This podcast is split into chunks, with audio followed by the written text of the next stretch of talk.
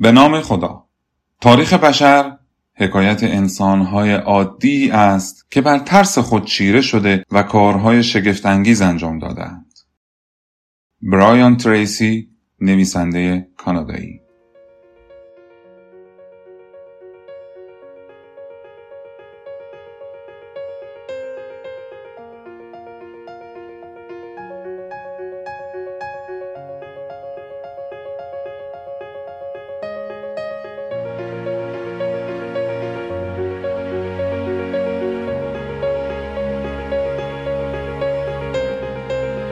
سلام.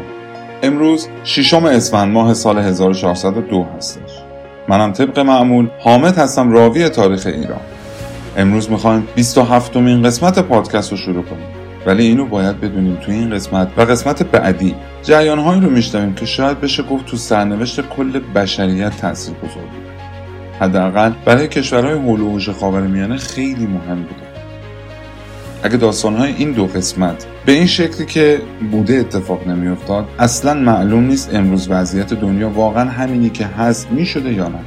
به نظر خودم اتفاقا این ده سال یعنی بین سالهای 500 تا 490 قبل از میلاد که ما تو این دو قسمت می‌خوایم مرورشون کنیم عواقب زیادی داشته که همین جور زنجیروار تا خیلی سالهای بعد تاثیر خودش رو گذاشته. که در آینده تو قسمت بعدی خواهیم یه توضیح کوچیک دیگه هم بگم و مقدمه رو تموم کنم. من خودم به شخص داریوش و تصمیمهایی که اون زمان گرفته رو خیلی میپسندم. ولی سعی می‌کنم تو انتشار این پادکست اصلا تعصب نداشته باشم و جانبداری نکنم و اون چه واقعا بوده رو تعریف کنم. این ذات آدمی زاده که ناخواسته به سمت جناهی که تمایل داره میل می‌کنه ولی واقعا تمام تلاش خودم می‌کنم که تو تعریف داستان ایران امانت دار باشم و سلیقه خودم رو قاطیش نکنم. برای این قسمت و تفهیم کاملش مجبوریم یه مرور سریع از قسمت ها و جریان های گذشته داشته باشیم. چون الان به خیلی از اونها و چیزهایی که قبلا گفتیم نیاز داریم و باید بهشون ارجا بدیم. پس با هم چند سالی برمیگردیم عقب و خیلی زود خودمون رو دوباره میرسونیم به سال 500 قبل از میلاد و قسمت جدید رو شروع می‌کنیم.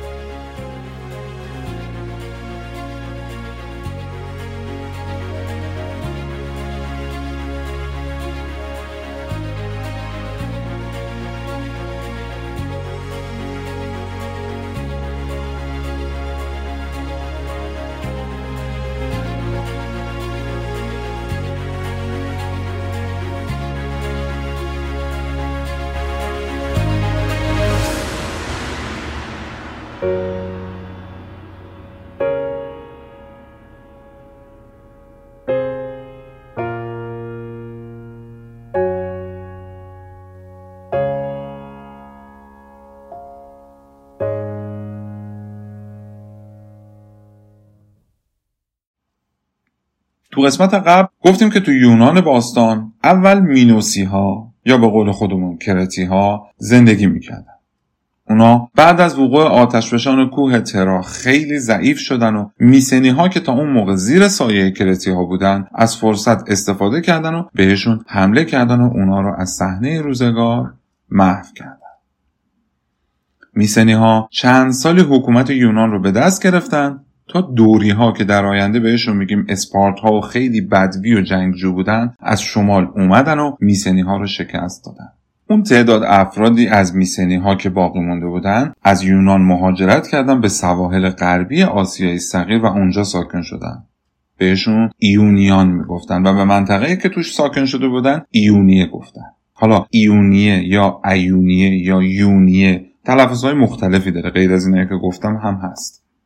به جز این تو قسمت قبل اینم دستگیرمون شد که بعد از اینکه دوری ها اختیار رو به دست گرفتن به مدت 300 سال اصر تاریکی یونان به وجود اومد. و تو این 300 سال یونان تبدیل شد به صدها دولت شهر و پلیس مجزا که هر کدوم برای خودش دولت و حکومت و پادشاه مستقل داشت و خودشون رو کشورهای خودمختار می‌دونستن. کم کم بعد از اینکه 100 سال از عصر تاریکی گذشت یعنی در سال 700 قبل از میلاد وضع مردم بهتر شد و یک سری افراد انقدر ثروت و قدرت به دست آوردن که تونستن حاکم وقت و کنار بزنن و خودشون که از یک گروه تشکیل شده بودن به نام آریستوکرات حکومت رو به دست گرفتن و اسمش رو گذاشتن حکومت اولیگارشی. ولی باز بین این آریستوکرات ها یا همون اشرافزاده ها اختلاف وجود اومد و از بین اونها یک نفر به نام جبار یا تایرت یا دیکتاتور حکومت رو به دست گرفت. حال اوضاع اکثر دولت شهرها به همین صورت. بود ایونی آتن و میلتوس که می‌شد بهشون مهمترین پلیس های یونان گفت هم از این شرایط مستثنا نبودن تو هر سه اونها جبار حاکم شده بود. مردم هم خیلی از این قضیه راضی نبودن ولی مجبور بودن به خاطر تموم شدن جنگ و خونریزی و اختشاش و ناامنی و امثال اینها با اون جبار کنار بیان. در آخر هم دیدیم که یک فرزانه به نام سولون آتنی اومد یک سری قوانینی وضع کرد که پایه های دموکراسی یونانی رو بنا گذاشت. و از بین تمام پلیس های یونان آتن اولین دولت شهری بود که داشت به سمت دموکراسی پیش می‌رفت و قدرت جبار آتن کم و کمتر می‌شد. تا اینکه در سال 510 قبل از میلاد آتنی ها کاملا جبار خودشون از کشور بیرون کردند و دموکراسی حرف اول رو تو کشور اونا زد در پی آتن همین اوضاع تو پلیس های دیگه هم یواش یواش داشت به وجود می اومد. اما اسپارت ها همچنان همون پادشاهی سابق خودشون رو ادامه داده بودن و زیر بار اولیگارشی، دموکراسی، آریستوکراتی هیچ کدوم اینا نرفته بودن. خب این حالا شد وضعیت یونان و پلیس ها و دولت شهرهاش. حالا بیایم اوضاع این ور رو مرور کنیم. این ور دنیای اون روز یعنی تو آسیا یک نفر پیدا شده به نام کوروش هخامنشی تو شهر انشان تو پارس متولد شد و رشد کرد. کوروش موفق شد مادها رو بشکن و اونا رو بیاره زیر سلطه پارس ها و هر روز داره قدرتمندتر میشه. کروزوس پادشاه لیدیه احساس خطر می‌کنه. او میاد. برای اینکه بعدا براش مشکلی به وجود نیاد. پیش دستی می‌کنه و به کوروش و سپاه ایران حمله می‌کنه. ولی با یک قدرت و تاکتیک باور نکردنی برخورد می‌کنه و شکست می‌خوره. کوروش هم فرصت و غنیمت میشماره و تمام لیدیه فینیقیه یهودیه به علاوه همه, همه سواحل شرقی دریای مدیترانه و اژه رو تصرف می‌کنه.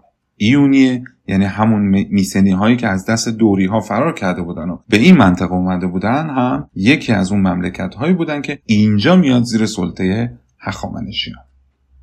ولی بارها و بارها دیدیم که هخامنشیان وقتی جایی رو تصرف می‌کردن اجازه می‌دادن همون پادشاهی که تو اون کشور حاکم بوده به کار خودش ادامه بده. اما از اون به بعد باید زیر نظر پارسی ها این کار رو می‌کرده و به دولت مرکزی خراج پرداخت می‌کرده و به عنوان یک ساتراپی هخامنشی میشناختنش نه یک پادشاهی و کشور مستقل. البته اینم گوشه ذهنمون داشته باشیم. تو بعضی از مناطقی که اهمیت استراتژیک سیاسی و نظامی بالایی داشتن وضع فرق می‌کرده. مثل خود لیدیه که اون زمان کوروش هارپاک وزیر اعظم خودش رو ساتراپ اونجا قرار داد. یا مثلا ساتراپ ایالت پارت ویشتاس پسرعموی کوروش بود که پدر داریوش کبیرم هستش. ولی تو ساتراپی های حالا به هر دلیلی کم اهمیت تر حاکم سابق یا یه نفر از همون ولایت به عنوان ساتراپ شناخته می‌شد که ایونیه و میلتوس جاهای یونان نشین آسیای صغیر هستن که الان تو این وضعیتن. یعنی یک جبار بعد از اولیگارشی و همه اون چیزهایی که قبلا در مورد یونان گفتم قدرت و حکومت رو به دست گرفته مردم هم خیلی باهاش حال نمی‌کنن و مجبورن قبولش کنن. حالا که این شهرها اومده زیر پرچم پارس ها حاکمشون طبق روال هخامنشیان می‌تونه به کار خودش ادامه بده ولی زیر نظر حکومت مرکزی ایران. یعنی چی؟ یعنی یوهو یک حکومت گردن کلوف مثل هخامنشیان پشت جبار دولت شهرهای ایونیه و میلتوس در اومده و حمایتشون می‌کنه. که خود اینو میشه اولین دلیل نفرت مردم یونان از ایرانی دونست. اوضاع به همین منوال پیش رفت کوروش بابل و شرق رو هم تصرف کرد و تقریبا صاحب کل خاور میانه شد. بعد از کوروش کمبوجیه تونست مصر رو زمینه ایران کنه و بعد از هشت سال از دنیا رفت. تا اینکه داریوش اول در سال 522 قبل از میلاد تاجگذاری کرد. بعد چند سال اوضاع به هم ریخته داخلی کشور رو سر و سامون داد و به هر مصیبتی اونچه که از کوروش و کمبوجیه باقی مونده بود رو تماما در اختیار گرفت. بعد هم داریوش پا گذاشت به اروپا و تراکیه رو مطیع کرد. ولی نتونست از پس سکه های اون ور رود دانوب بر بیاد. اونا دستش فرار کردن و داریوش هم هرچی گشت پیداشون نکرد. خلاصه با کلی دردسر برگشت به پایتخت و رسیدیم به سال 500 قبل از میلاد. یعنی الان حدود 22 ساله که داریوش این حکومت عظیم رو به دست گرفته و باید تقریبا 50 سالش شده باشه. امپراتوری هخامنشی تو اوج قدرت خودشه و حتی از اسمش هم لرزه به بدن هر دولتی میفته مسئولیت ایونیه، میلتوس و بقیه شهرها و آبادیها و جزیره های حاشیه دریای مدیترانه و اژه که تحت تصرف هخامنشیان بودند در زمان داریوش رودوش ساتراپی لیدیه بود. که اگه یادمون باشه وقتی داریوش داشت از تراکیه به مرکز حکومت برمیگشت تو مسیر برادر خودش آرتافرنه رو حاکم لیدیه و سارت قرار داد. خب اینم از وضعیت آسیا تا اون زمان. حالا که ذهنمون آماده شد بیایم بریم ببینیم چرا ایران و یونان شروع کردن تو سر و کله همدیگه زدن و تا سالها دعوای اینا تمومی نداشت.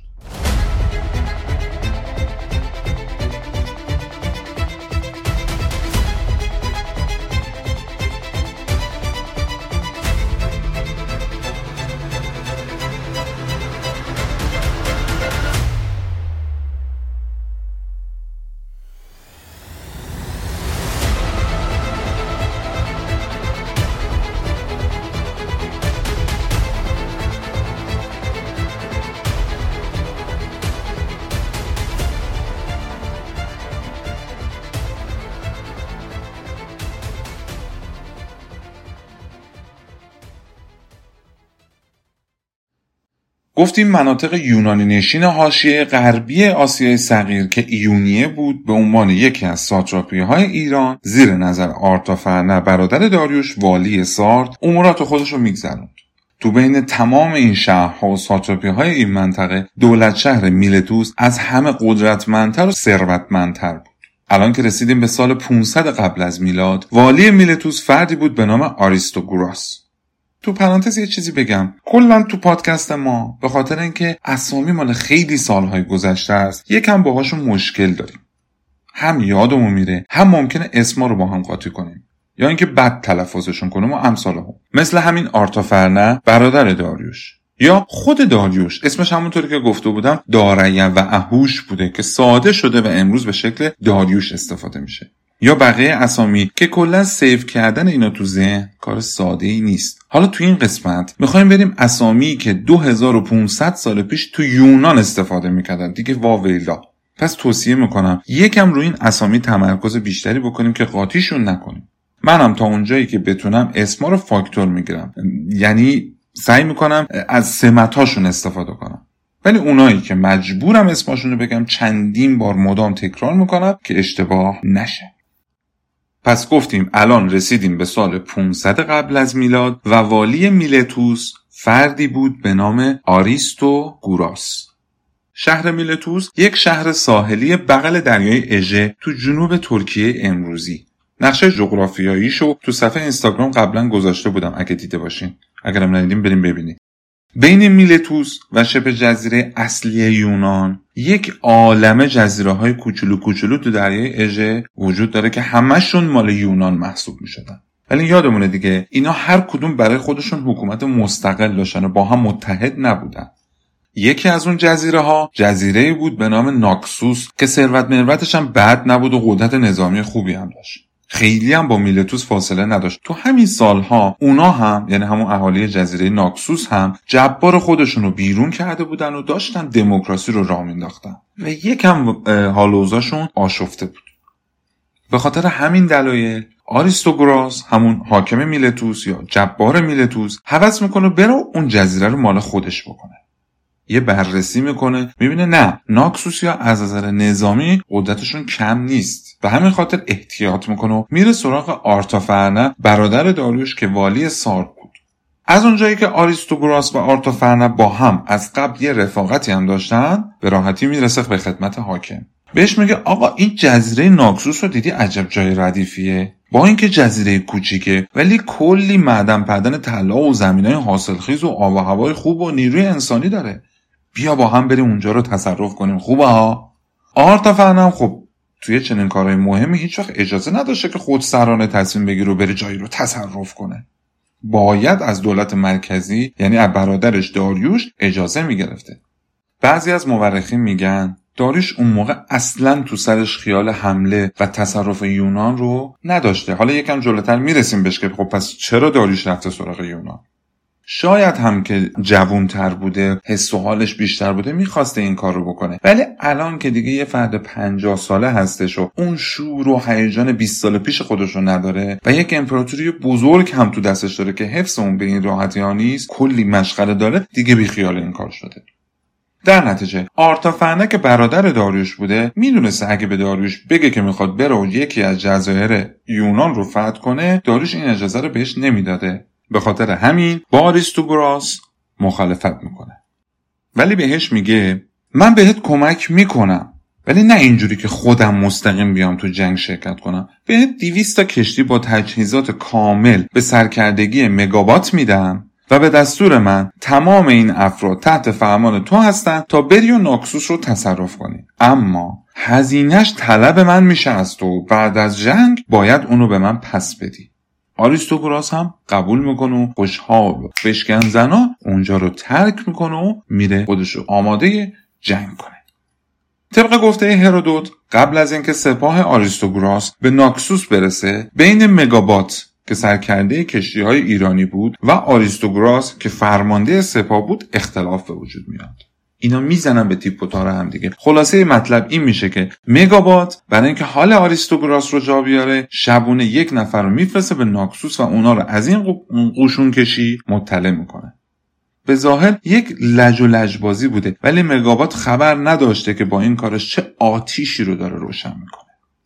اهالی ناکسوس قبل از اینکه جنگ شروع بشه کاملا خودشون رو آماده می‌کنن و همین مسئله باعث میشه آریستوگراس بعد از چهار ماه محاصره ناکسوس تو جنگ پیروز نشه و نتونه اونجا رو تصرف کنه.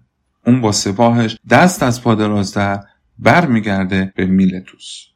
وقتی آریستوگراس با وجود اینکه سپاه خوبی تو دستش بود نتونست یک شهر کوچیک مثل ناکسوس رو تصرف کنه از طرفی هم با مگابات اختلاف داشتن و احتمال می‌داد که مگابات به محض رسیدن به سادزیرابش و پیش آرتافرنه بزنه و از همه مهمتر بابت این لشکرکشی یه بدهی گنده به آرتافرنه رو دستش مونده بود دید چاره ای نداره جز اینکه به ایران و هخامنشیان پشت کنه.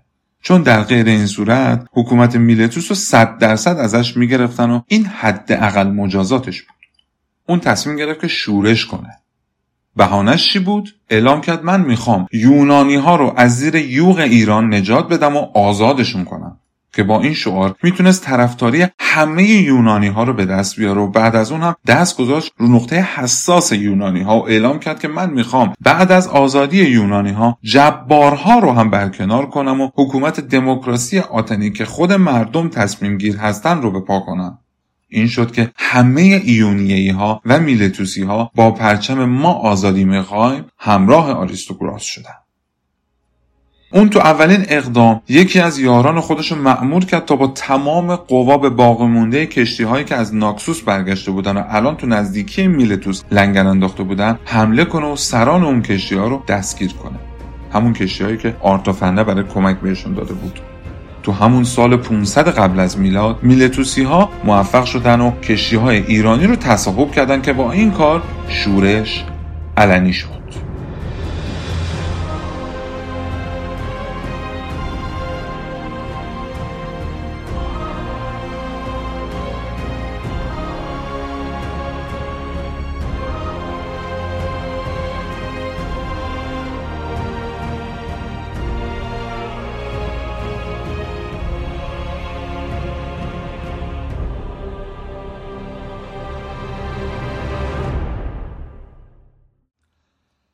آریستوگراس با این شعار که ما خواهان آزادی هستیم و نمی‌خوایم برده ایرانی ها باشیم همه مردم ایونیه و همینطور بقیه شهرهای یونان نشین دوروبر رو خیلی زود همراه خودش کرد. ولی این برای آریستوگراس کافی نبود چون می‌دونست به این راحتی ها حریف سپاه قدرتمند آرتافرنه نخواهد شد. گفتم باشه رفاقتی داشته میشناخت اونجا رو. در نتیجه رفت سراغ پادشاه اسپارت و از اونا کمک خواست. وقتی آریستوگراس به خدمت پادشاه اسپارت رسید شروع کرد طرح و نقشه خودش رو ارائه دادن و ازش کمک خواست. پادشاه اسپارت به آریستوگراس گفت چه دلیلی داره که ما بخوایم به ایران حمله کنیم؟ اون گفت اولا ایونیان که از قدیم جزوی از ما بودن و هم نژاد ما هستن الان افتادن زیر دست ایرانی ها و برده و اسیر اونا هستن. و این برای همه ما یونانی ها ننگ بزرگیه. آریستوگراس ادامه میده بربرها یعنی منظورش ایرانی ها اصلا آدمای شجاعی نیستن. اونا از نیزه ها و اسلحه های کوتاه استفاده می‌کنن. که این باعث میشه ما به راحتی شکستشون بدیم. تازه اونا تو جنگ شلوار میپوشن. مردک شلوار پوشیدن ایرانی ها رو مسخره می‌کرد. چون تو قسمت قبل گفتم یو... تو یونان برهنگی مد بوده و سربازاشون شلوار مربال نداشته باشون. حالا بگذاریم.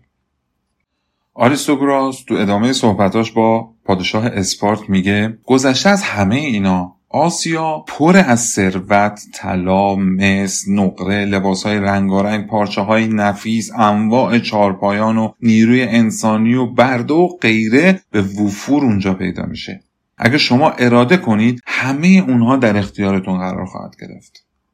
بعد شروع می‌کنه از روی یک نقشه که واسه خودش تهیه کرده بود تشریح کردن که باید از سارد و لیدیه حرکت کنن و بعد فریگیه و کلیکیه و ارمنستان و خلاصه همه رو یکی یکی نام می‌بره تا برسن به شوش.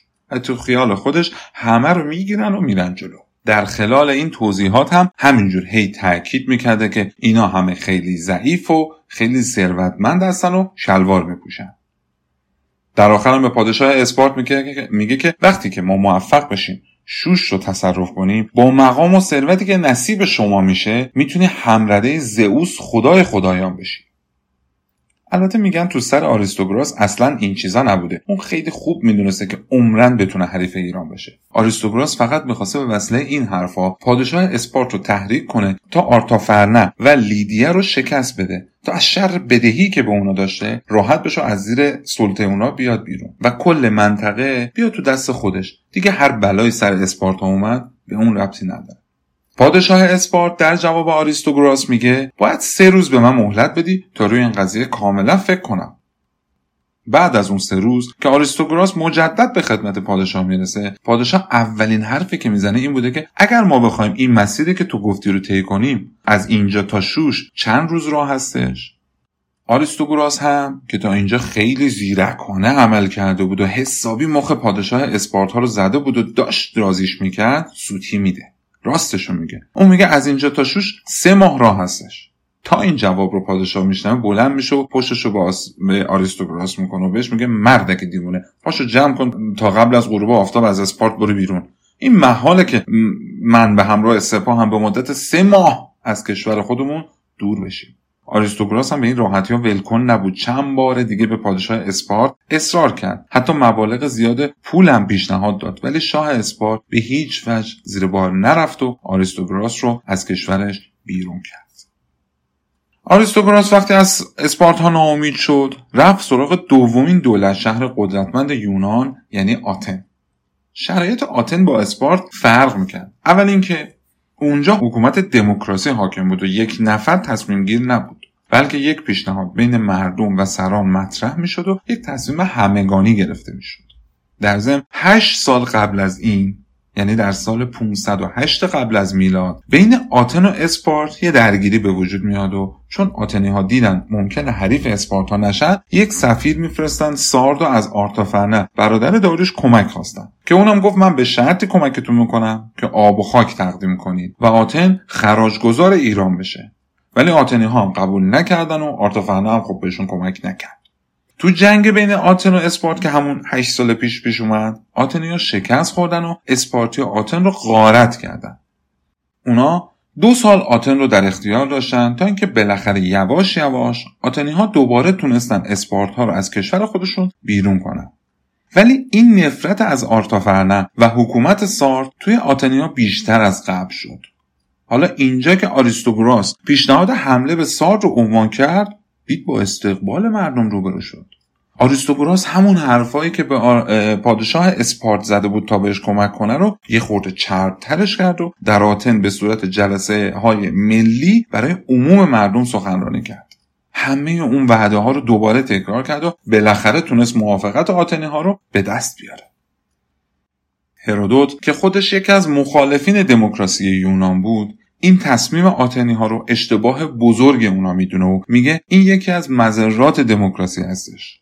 چون حاکم آتن به شخصه مخالف این بود. ولی از اونجایی که عموم مردم این تصمیم گرفته بودن حکومت آتن هم مخالفتی نکرد. هرودوت گفته همیشه فریب دادن یک جمع خیلی ساده تر از فریب دادن یک نفره. در هر صورت قرار شد که آتن برای کمک 20 کشتی روانه میلتوس کنه تا تحت فرمان آریستوگراس باشن. تو همین بین وقتی آریستوگراس در حال برگشت به میلتوس بود به بقیه منطقه های یونان پیک فرستاد و گفت که یونانی ها بر داریوش شوریدن. اگه دوست دارین که آزاد بشین و از یوغ ایرانی ها خارج بشین پاشین بیاین کمک. که یکی دیگه از دولت شهرهای یونان به نام اریتریه هم با 5 تا کشتی به اونا پیوستن. یعنی جمعا 25 تا کشتی یونانی به کمک آریستوگراس اومد.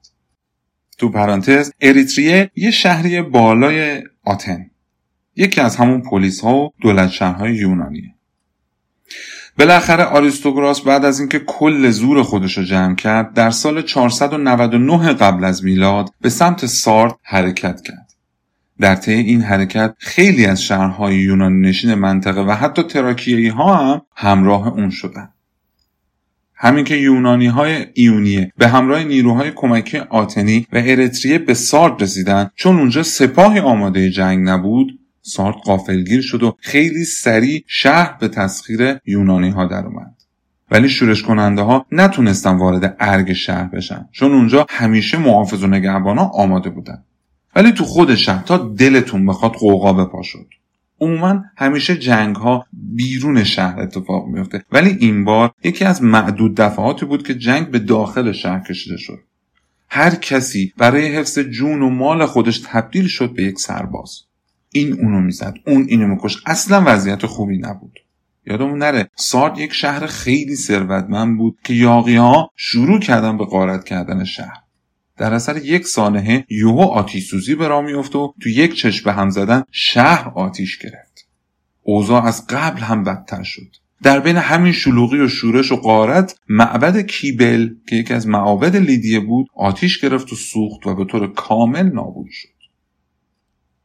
آرتافرنه والی سارت از شلوغی شهر استفاده کرد و با سربازهای کاخ زد به دل دشمن تو همین حین که خبر آشوب به گوش یکی از ساخلو یا همون پادگانهای حقامنشی که تو نزدیکی سارت بود می‌رسه بلافاصله اونا هم وارد عمل میشن و به کمک آرتافرنه میان. شورشی های یونانی وقتی می‌بینن که اوضاع خراب شده همه فرار می‌کنن به سمت کشتیهاشون. آتنی ها و اریتریایی ها وقتی قدرت نظامی یکی از پادگان های حقامنشی دیدن فهمیدن که مبارزه با ایران کار بیهوده و تصمیم گرفتن که همون اول کاری برگردن به شهرهای خودشون. ولی اگه اونا فکر می‌کردن با این منصرف شدن زود هنگامشون می‌تونن بعدا از تنبیه داریوش در امان بمونن سخت در اشتباه بودن. بقیه یونانی های شورشی فرار کردن به شهر افسوس. افسوس یه شهری بود بین سارد و میلتوس که یونانی نشین بود و الان هم تو جنوب ازمیر امروزی هستش. یک شهر خیلی مهم باستانی به حساب میاد. کلی باقی مونده و خرابهای تاریخی اونجا وجود داره. یه نکته جالب این شهر اینه که میگن هفت خفتگان که تو قرآن به نام اصحاب کهف میشناسیمشون تو همین افسوس بودن.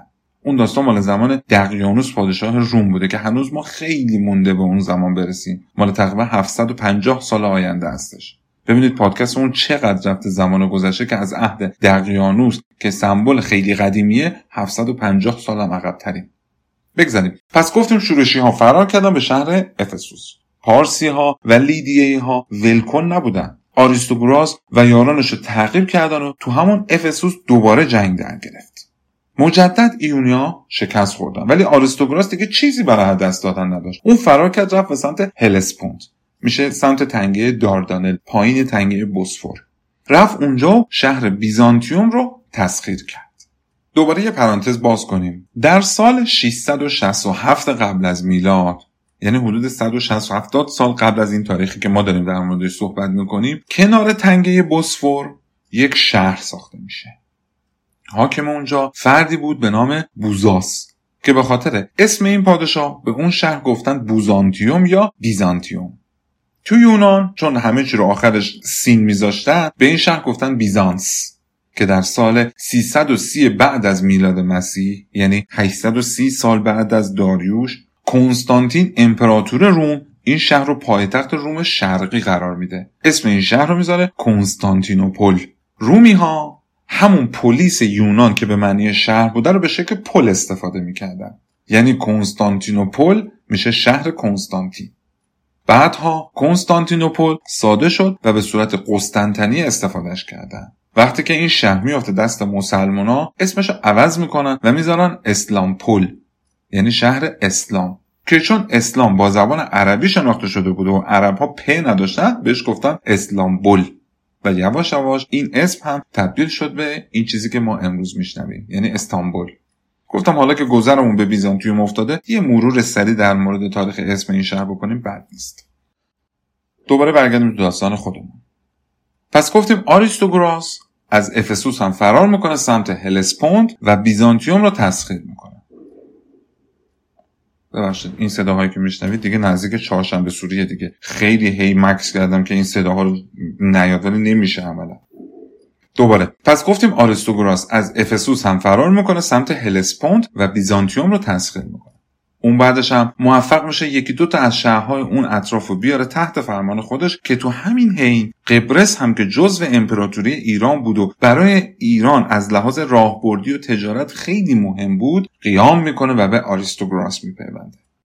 خب حالا آریستوگراس رو با تمام این جریان ها و اتفاقا همینجا نگه میداریم. با هم میریم به مرکز حکومت ایران. ببینیم داریوش داره چی کار می‌کنه و عکس‌العملش چیه. تو پایتخت وقتی خبر این شورش و بقیه اتفاقها به داریوش رسید گفت ایونی ها بابت کاری که کردن حسابی مجازات میشن فعلا با اونا کاری ندارم ولی آتنی ها چرا خودشون رو وارد این داستان کردن و تو مسائل مربوط به امپراتوری ایران دخالت کردن؟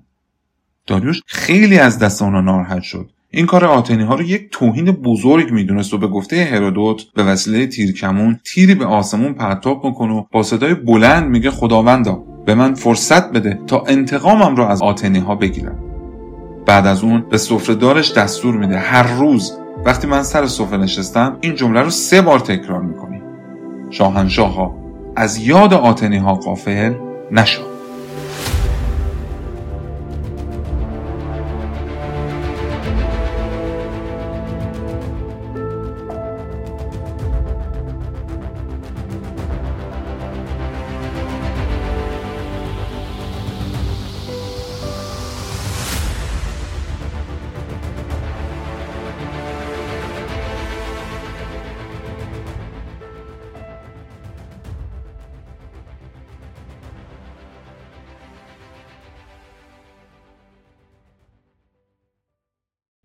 مورد اینکه هرودوت گفته داریوش به یه تیر به آسمون پرتاب می‌کنه احتمالا نمی‌تونه درست باشه. به خاطر اینکه این رسم پرتاب کردن تیر به آسمون عادت خود یونانی ها بوده و بین ایرانی ها چنین کاری مرسوم نبوده. میگن هرودوت این حرف رو زده که یونانی ها رو از نظر داریوش مهم جلوه بده و باعث و بانی به وجود اومدن سالها درگیری بین این دوتا کشور رو داریوش معرفی کنه در صورتی که طبق اسناد فهمیدن تو اون زمان داریوش اصلا به یونان فکر نمی‌کرده. یا شاید هم انقدر یونان بی اهمیت بوده که ارزش نداشته این همه رو لشکر ببره تا اونجا. یه دلیل دیگه که باعث بشه داریوش به یونان فکر نکنه اینه که خود امپراتوری ایران انقدر وسعت داشته و بزرگ بوده که در پی اون کلی مشغله برای حکومت درست می‌کرده. دیگه وقت فکر کردن به مناطق جدید رو بهش نمی‌داده شما ببینید یک پادشاه مثل داریوش با یک کشور به این بزرگی که در اختیار داره چقدر ممکنه سر شلوغ باشه که به سفرهدارش میگه هر روز یونان رو به من یادآوری کن. و می‌دونسته که در آینده به خاطر مشغله زیادش توطعه یونانی ها رو احتمال داره فراموش کنه. با اینکه این آشکار بود که یونانی ها شورش کردن و آتنی ها هم بهشون کمک کردن. داریوش هم خوب میشناسیمش دیگه یه پادشاهی با قدرت و اقتدار بوده و شورش و اختشاش هم خط قرمزش بوده. شوخی نداشته با کسی که شلوغ می‌کرده. آریستوگوراس یه امو داشت. این اموه به واسطه رفاقتی که از قدیم با داریوش داشته تو دربار داریوش به عنوان مشاور مسائل همسایه های غربی ایران مشغول بود و تو شوش پیش خود داریوش زندگی می‌کرد. یه روز داریوش اون اموه رو صدا می‌کنه و بهش میگه مردک می‌بینم برادرزادت شیطنت کرده و یاقی شده و با یونانی ها هم دست شده و تازه واسه من سار رو آتیش زدن و نظرت چیه؟ ریشه این کارا چی می‌تونه باشه؟ از اونجایی که من می‌دونم آریستوگراس بدون اجازه تو آب نمی‌خوره حدس من اینه تو این جریان تو هم باش همکاری کردی و بهش خط دادی و تو هم دست داری اما جواب میده داریوش این چه می‌زنی تا دیدی که من بر علیه شما و حکومتت کاری کنم؟ من هر وقت هر کاری کردم در راستای خدمت به شما بوده. این شورش ها برای من چه فایده ای می‌تونه داشته باشه؟ من زیر دست شما هستم و هر چی که به نفع یا به ضرر شما باشه برای منم همونجوری خواهد بود. پس من به خاطر هم که شده باشه کاری نمی‌کنم شما متضرر بشین اتفاقا من فکر می‌کنم چون منو از میلتوس به اینجا آوردین در قیاب من ایونیا جرأت کردن دست به چنین جنایتی بزنم اگه من اونجا بودم هیچ وقت چنین اجازه رو بهشون نمی‌دادم. حالا هم به نظرم هنوز دیر نشده. شما به من فرصت بدین برم اونجا و حال و اونجا رو برمیگردونم به وضعیت قبل. داروش هم بنده خدا حرفای اونو باور می‌کنه و بهش میگه برو بعد از اینکه وعده های خودت رو انجام دادی برگرد بیا پیش خودم. حالا نکته اینجاست. حدس داریوش درست بوده. این اموه کاملا داشته به آریستوگراس خط می‌داده. میگن اصلا احتمال داره فکر این شورش و قیام رو همین اموه تو سر آریستوگراس گذاشته بوده که بعد از اینکه آریستوگراس از اون جنگ ناموفق برگشت این فکر بزرگ شد. این اموه از همون موقعی که از میلتوس به شوش انتقال داده شده بارها می‌خواسته برگرده به شهر خودش ولی بهش اجازه نمی‌دادن. البته نه اینکه فرار کنه خیلی رسمی و قانونی می‌خواسته برگشت برگرده نمی‌خواسته پولای پشت سر خودش رو خراب کنه. ولی خب هیچ وقت موفق نشد داریوش رو فرید بده. ولی اینجا این کارو کرد.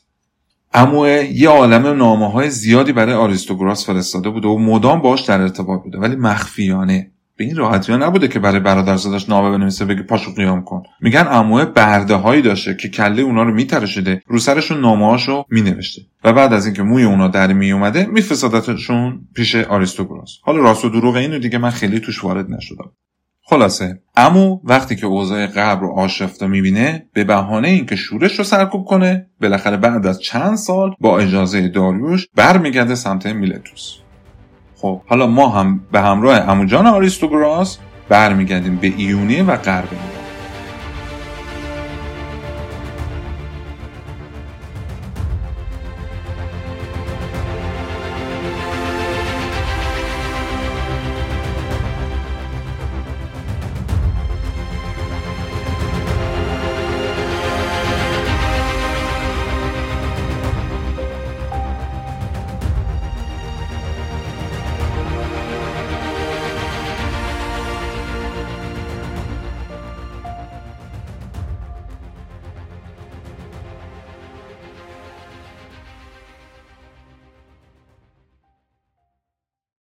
گفتم قبرس که تا قبل از این شورش خراجگذار دولت ایران بود یاقی شده با آریستوگراس پیوست. قبرس که می‌دونید یه جزیره هستش زیر ترکیه بغل لبنان. اگه یادتون باشه تو قسمت قبلی گفتم به لبنان اون زمان فینیقیه می‌گفتن که مردمش تو دریا قدرت زیادی داشتن. وقتی خبر یاقی شدن قبرسی ها به دولت ایران می‌رسه از فینیقیه کشتی های جنگی پیاده نظام سپاه هخامنشی رو سوار می‌کنن و راه میفتن به سمت اونجا. وظیفه هدایت سپاه ایران که آزم قبرس شده بودن رو داریوش به اوتانس که یکی از یارهای همیشگی خودش بود و دو تا از داماداش به نامهای دوریزس و هیمه داد. تو پرانتز اگه یادون باشه اوتانس یکی از اون هفت نفری بود که با داریوش همدست شد و گومات و موغ یا بردی دروغین رو کشتن. حالا الانم اوتانس و دو تا از دامادهای داریوش معمور شدن که برن سمت قبرس. اینا بعد از اینکه به قبرس می‌رسن جنگ در می‌گیره و طی حدود 5 6 ماه با جنگ دریایی و زمینی تو خود قبرس و محاصره شهرها و غیره خلاصه آتیش شورش قبرس خاموش بشه و قبرس مجدد مطیع ایران میشه. سر جبار قبرس که دستور پیوستن با آریستوگراس رو داده بود و یاقی شده بود رو از تنش جدا می‌کنن و به سردر شهر آویزون می‌کنن. تو حین جنگ پارسی ها با قبرس ایونیهی ها یعنی همون یارای آریستوگراس به کمک قبرسی ها اومدن که نتونستن کاری بکنن و کلی هم کشته دادن و بعد از سقوط قیام قبرس اونایی که باقی مونده بودن فرار کردن به کشتی هاشون پارسی ها وقتی خیالشون از قبرس راحت شد ایونیهی ها رو تعقیب کردن و راه افتادن به سمت بقیه شهرها یکی یکی همه رو مطیع کردن. در خلال این جنگ ها دامادهای داریوش که سردارهای سپاه بودند هر دو از دنیا رفتن. حیمه مریض شد و مرد و دوریزس هم تو جنگ کشته شد. وقتی خبر کشته شدن این دو نفر به داریوش می‌رسه بلافاصله به برادر خودش آرتافرنه که والی سار بود پیام میفرسته و بهش میگه خودتو به اوتانس برسون و کمکش کن. سپاه ایران همچنان هر دولت شهری که سر راهشون بود رو شکست می‌داد و فتح می‌کردن. آریستوگراس هم که این فتنه و آشوب رو به پا کرده بود وقتی دید هیچ رقمه حریف سپاه ایران نمیشه و یاری هم دیگه براش نمونده فرار کرد به شهر مرسین که الان هم همین اسمو داره. یه شهری کنار آنتالیا تو جنوب ترکیه. آریستوگراس تو همون شهر مرسین تو جنگ کشته میشه و سپاه کوچیکی هم که براش باقی مونده بود از هم پاشیده میشه. اکثر جزیره ها و شهرهایی که یاقی شده بودند توسط سپاه پارسیا دوباره مطیع هخامنشیان شدند. ولی چند تا شهر مثل خود میلتوس یا جزیره خیوس یا بیزانتیوم همچنان تونسته بودن مقاومت کنن و هنوز نمی‌شد گفت شورش ایونی ها صد درصد ساکت شده. از این طرف اون اموه اموی آریستوگراس که تونسته بود با کلک از دربار داروش بیاد بیرون خودشو به میلتوس میرسونه. مردم میلتوس که تازه از شر جبارشون یعنی آریستوگراس راحت شده بودن اجازه ورود به امو رو نمیدن. میگن که ما حکومت دموکراسی آتنی رو اینجا راه انداختیم. تو دیگه جایی تو شهر ما نداری و بهش اجازه ورود نمیدن. اونم به لجبار میره سمت خیوس. ولی تو جزیره خیوس مردم چون فکر می‌کردن اون فرستاده داریوشه اونا هم راش ندادن و امو مجبور شد بره به بیزانتیوم. همین استانبول امروزی. تو بیزانتیوم چون درست نمیشناختنش تونست وارد بشه و تو اونجا شروع کرد برای خودش نیرو جمع کردن. دیگه الان رسیدیم به سال 496 قبل از میلاد. یعنی این جریان هایی که تا الان تعریف کردم چهار سال از 500 تا 496 قبل از میلاد طول کشیده. سپاه پارسی ها برای ختم قائله به سمت میلتوس حرکت کردن. میلتوسی ها هم برای دفاع از شهر اومدن بیرون و تو جزیره لاده که کنار میلتوسه با ایرانی ها درگیر شدن. این جنگ به نام جنگ لاده معروف شد. تو لاده میلتوسی ها شکست سختی خوردن و کلی کشته دادن. ایرانی ها از راه خشکی و دریا خودشون به میلتوس رسوندن و اونجا رو که دیگه بدون دفاع مونده بود محاصره کردن و شهر رو به همراه ارگ مستحکمش فتح کردن. اون تعداد از مردم میلتوس که زنده مونده بودن اسیر شدن و به شوش منتقل شدن. وقتی اونا به خدمت داریوش رسیدن داریوش با اینکه حسابی ازشون خشمگین بود ولی باهاشون بدرفتاری نکرد و دستور داد اونا رو تو شهر آمپه کنار رود دجله مسکن بدن. طبق گفته هرودوت انقدر آتنی ها از سقوط میلتوس و جنگ لاده ناراحت بودند که وقتی بعدها نمایشنامه این جریان به شکل تئاتر در آتن برگزار شد زمین از اشک تماشاشی ها خیز شد. دولت آتن به خاطر اینکه این نمایشنامه یادآور بدبختی های یونانی ها بوده نویسندش رو جریمه سنگین می‌کنه و دیگه اجازه اجرای این نمایش داده نمیشه.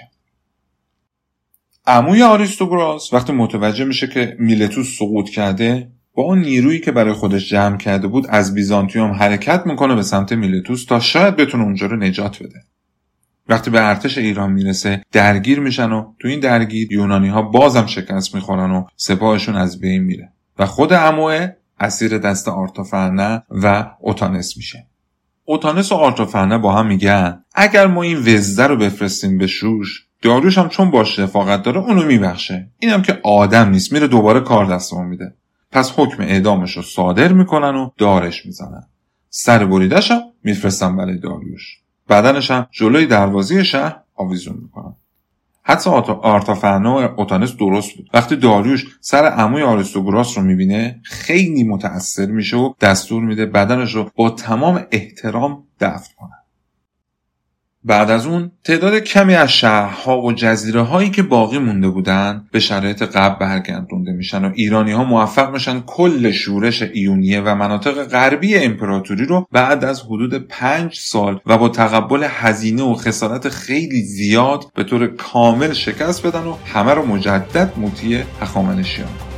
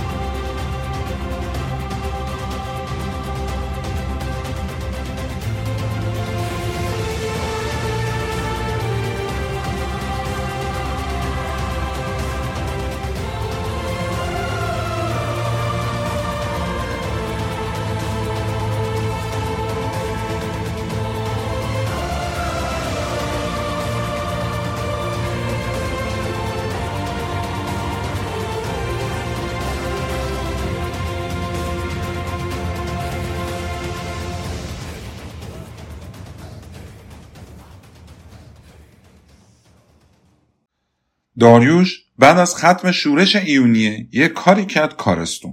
اون می‌تونست حسابی مردم اونجا رو تنبیه کنه که البته همه ایونیهی ها هم منتظر همین برخورد بودن. مثلا مالیات های زیاد ببنده بهشون یا مردها رو عقیم کنه و تبعید کنه و زنها رو به کنیزی ببره و یا بزنه همه رو بکشه و شهراشون رو غارت کنه و یا هر کار دیگه شبیه به اینا که تو اون روزگار خیلی هم مرسوم بود. ولی داریوش از یه در دیگه وارد شد. اون درسته تو خیلی موارد. حسابی سختگیر بود و خشونت به خرج می‌داد.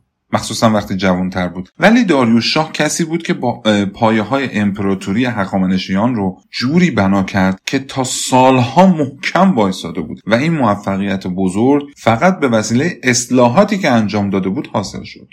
همونطوری که قبلا تو قسمت های قبلی گفتم اون کسی بود که حکومت امپراتوری رو ساماندهی کرده بود. پول بین المللی درست کرد راه درست کرد نظام مالیاتی رو کامل کرد ساتراپی ها رو منظم کرد و کلی از این تیپ خدمات داشت که باعث شد از داریوش تا امروز به نیکی یاد بشه. حالا اینجا هم دوباره دست به اصلاحات می‌زنه. اون آرتافنه رو معمور می‌کنه تا بره سراغ ایونیهی ها و ببینه دردشون چی بوده که دست به شورش زدن. آرتوفرنه تو اولین اقدام به همه دولت شهرهای یونانی نشین که زیر سلطه هخامنشیان بودن گفت به جای که مدام به جون هم بیفتون و با هم دعوا داشته باشین اختلافاتتون رو پیش دیوان داوری مطرح کنید تا با صلح و آرامش مشکلاتتون حل بشه. بعد دوباره به اوضاع مالیات های این دولت شهرها یه سر و سامون دیگه ای داد و بر حسب متراژ برای اونا مالیات تعیین کرد که اهالی شهرها با این نظام مالیاتی جدید موافق بودن. و در آخرم وقتی مردم ایونیه گفتن که ما از دست ظلم جبارها خسته شدیم و می‌خوایم که مثل آتن دموکراسی داشته باشیم داریوش یکی دیگه از دوماتهای خودش به نام مردونیه رو فرستاد و گفت میری به تمام ممالک غربی سر می‌زنی و همه جبارها رو عزل می‌کنی و حکومت ملی یا همون دموکراسی رو به شهرها میدی.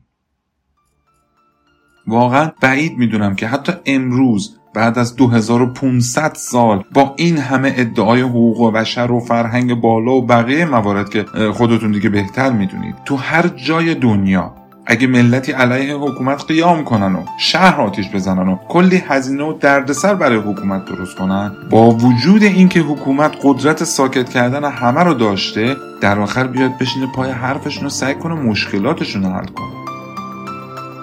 این کارها بوده که تو طول تاریخ داریوش رو یک پادشاه منحصر به فرد کرده و مشابهش رو دیگه نخواهیم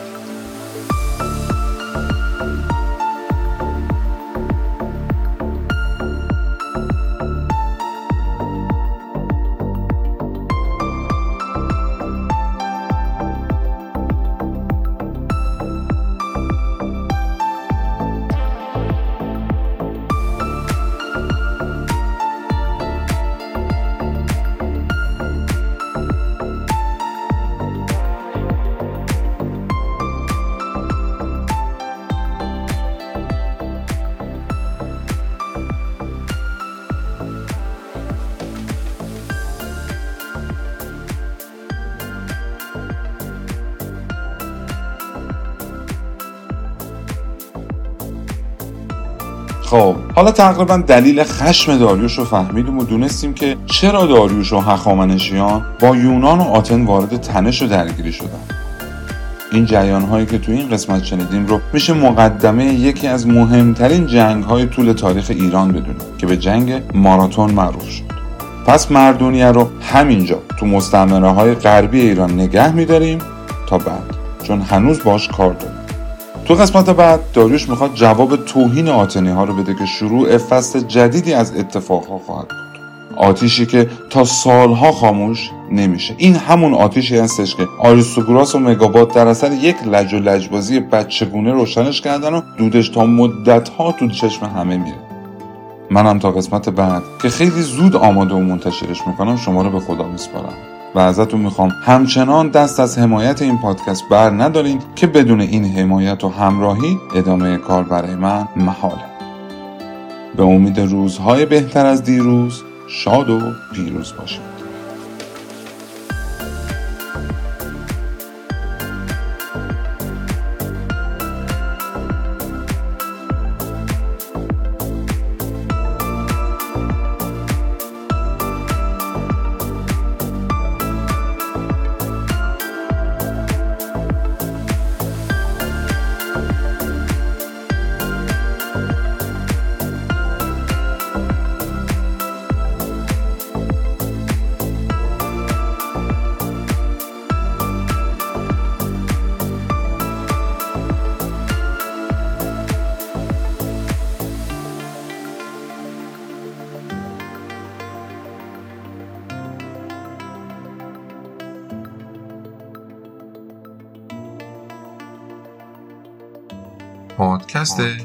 پادکست تاریخ اسپیک